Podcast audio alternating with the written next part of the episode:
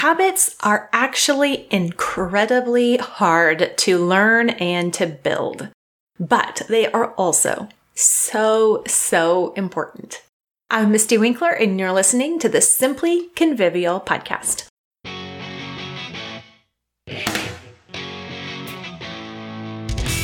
I am not a naturally neat and tidy and clean sort of person. When I cook in the kitchen, you can definitely tell afterwards. I fling flour everywhere. It took me years to learn even to make my bed every morning. But I did learn.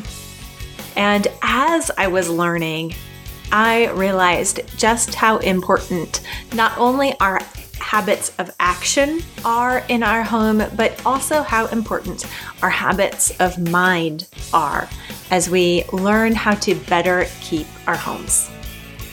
If you want to learn how to clean and organize and manage your home better, then habits is a great place to start and what we will dig into today.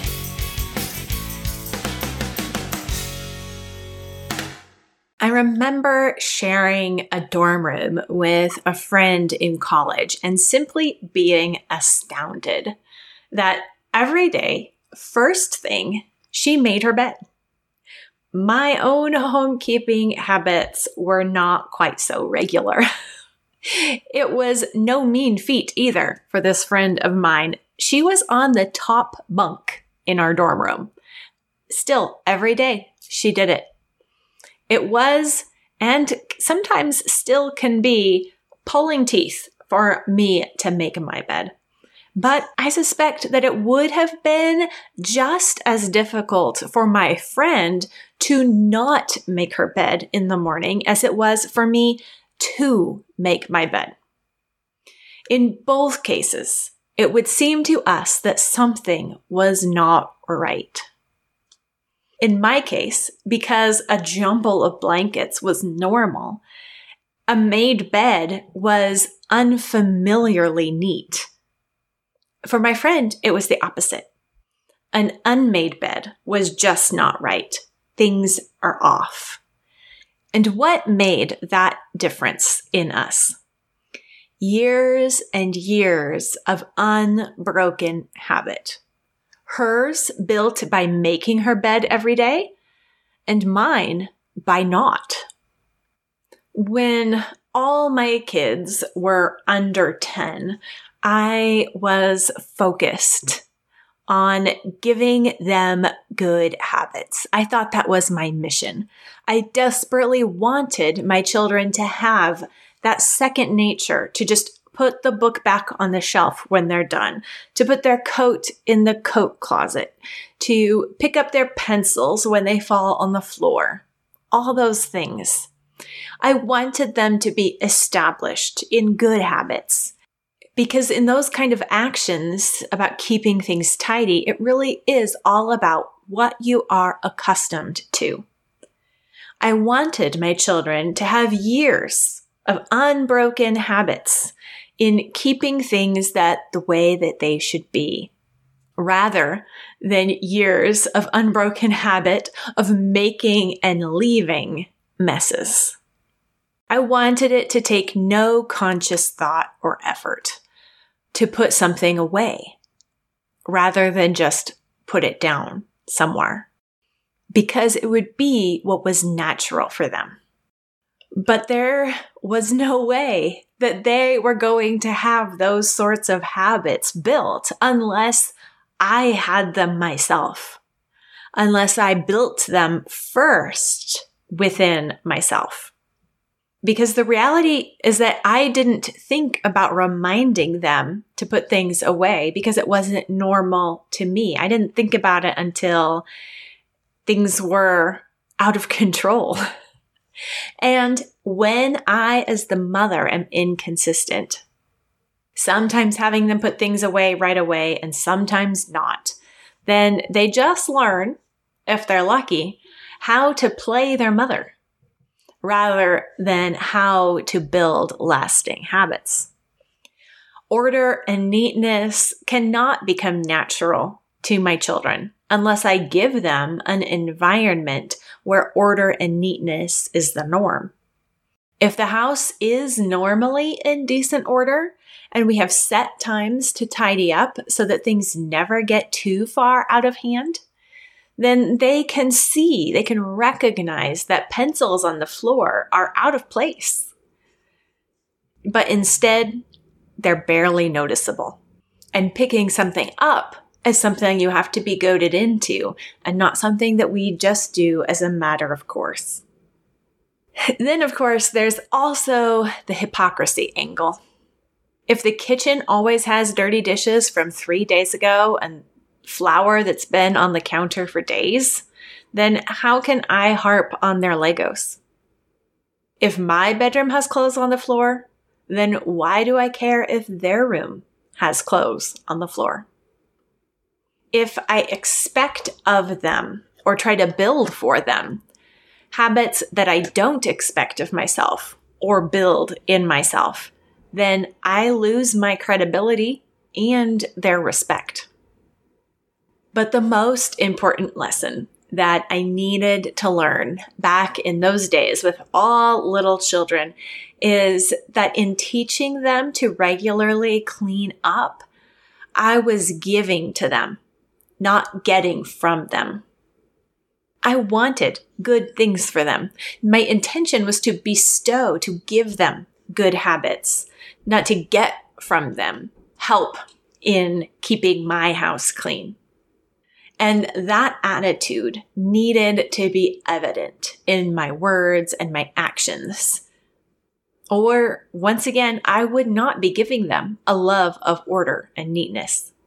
And if order and neatness don't come naturally to me, and if things aren't kept up regularly on my part, then I would get frustrated and tend toward the harpy carping on them for messes left hither and yon that ultimately boil down to my responsibility that I had been trying to evade.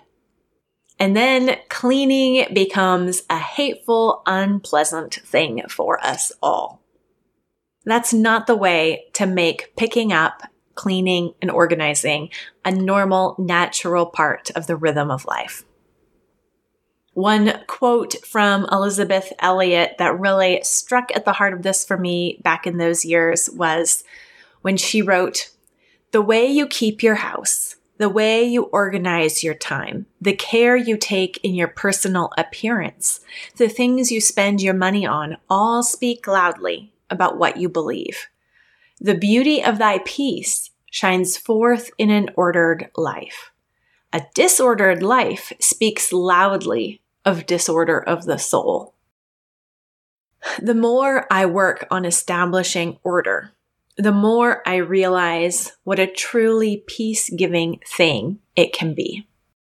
My old ways are still often evident, although not quite so bad as my childhood bedroom used to be. And sometimes it still feels awkward when I walk into my room and it's clean and the bed is made it's still not quite natural to me, even after more than 10 years of working on these habits. It still feels out of place, like I'm trying to be something I'm not.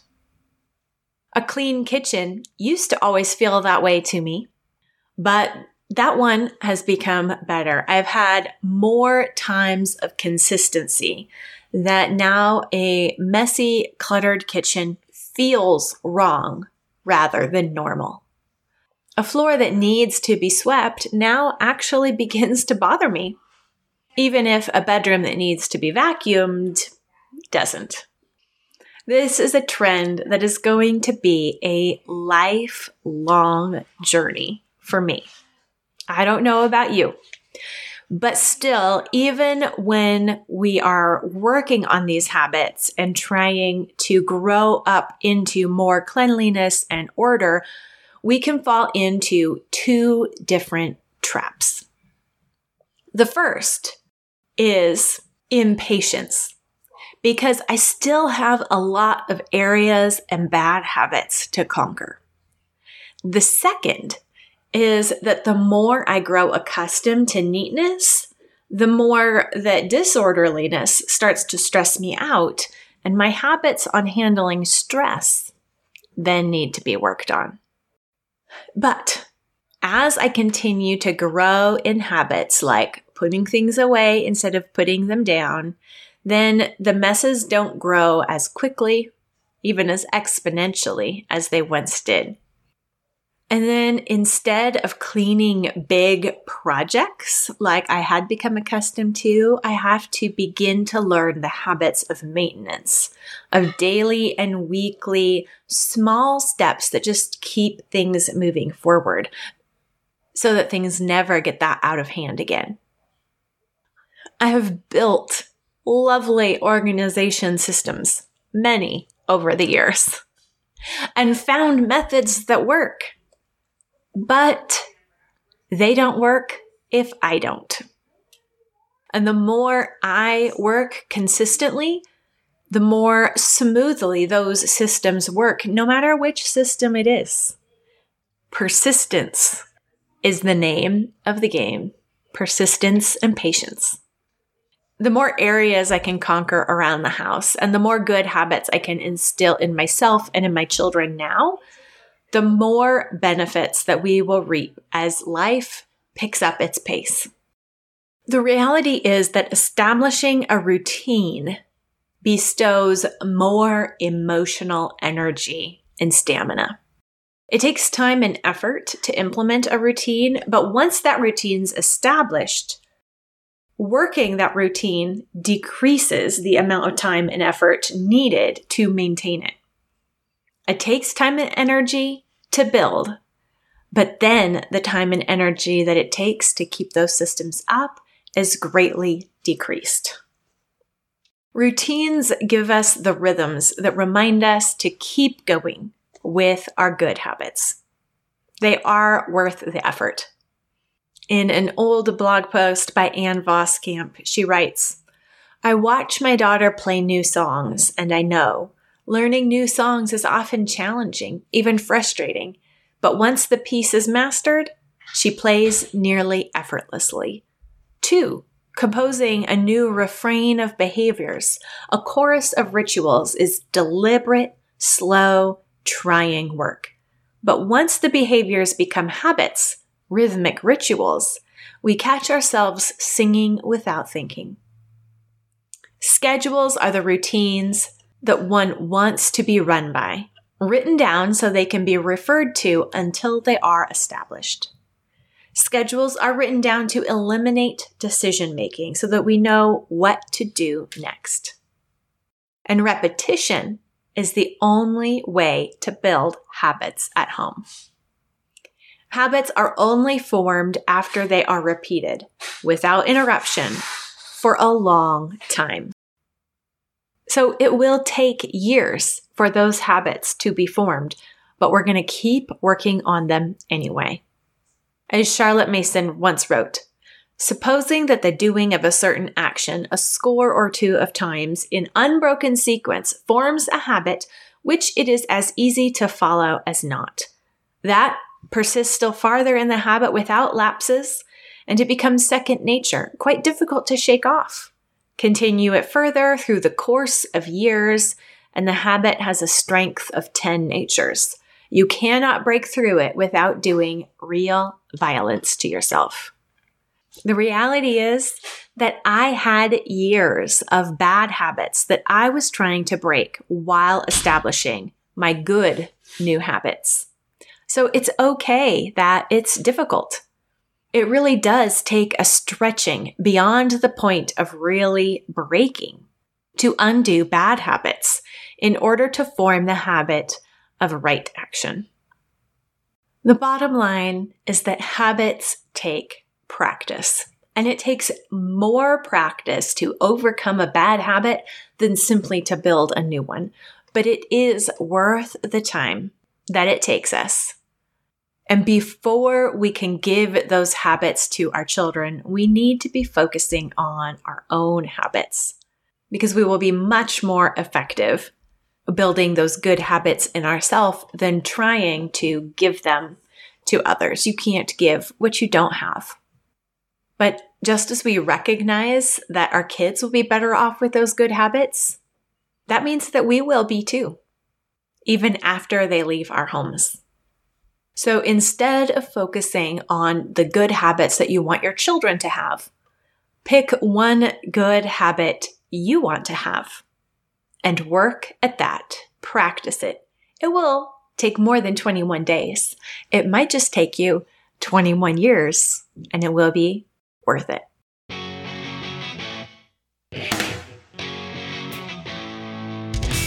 If you aren't even sure where to start with habits or areas of your house to work on next, or what routines you really need to be forming, then a brain dump is a great strategy to start with. Don't commit to something before thinking it through. And a brain dump will help you think through what's really going on in your situation and in your imagination also. I have a free brain dump guide that will walk you through the process of simply writing down those things that are on your heart and in your head so that you can begin to actually deal with them and turn them into action plans. You can find that at simplyconvivial.com slash braindump. That's simplyconvivial.com slash braindump, or you can find the link below. It is a brain dump guide specifically geared for moms managing their home and trying to figure out all those details of family life and home management. So check out that brain dump guide, and I will see you next time.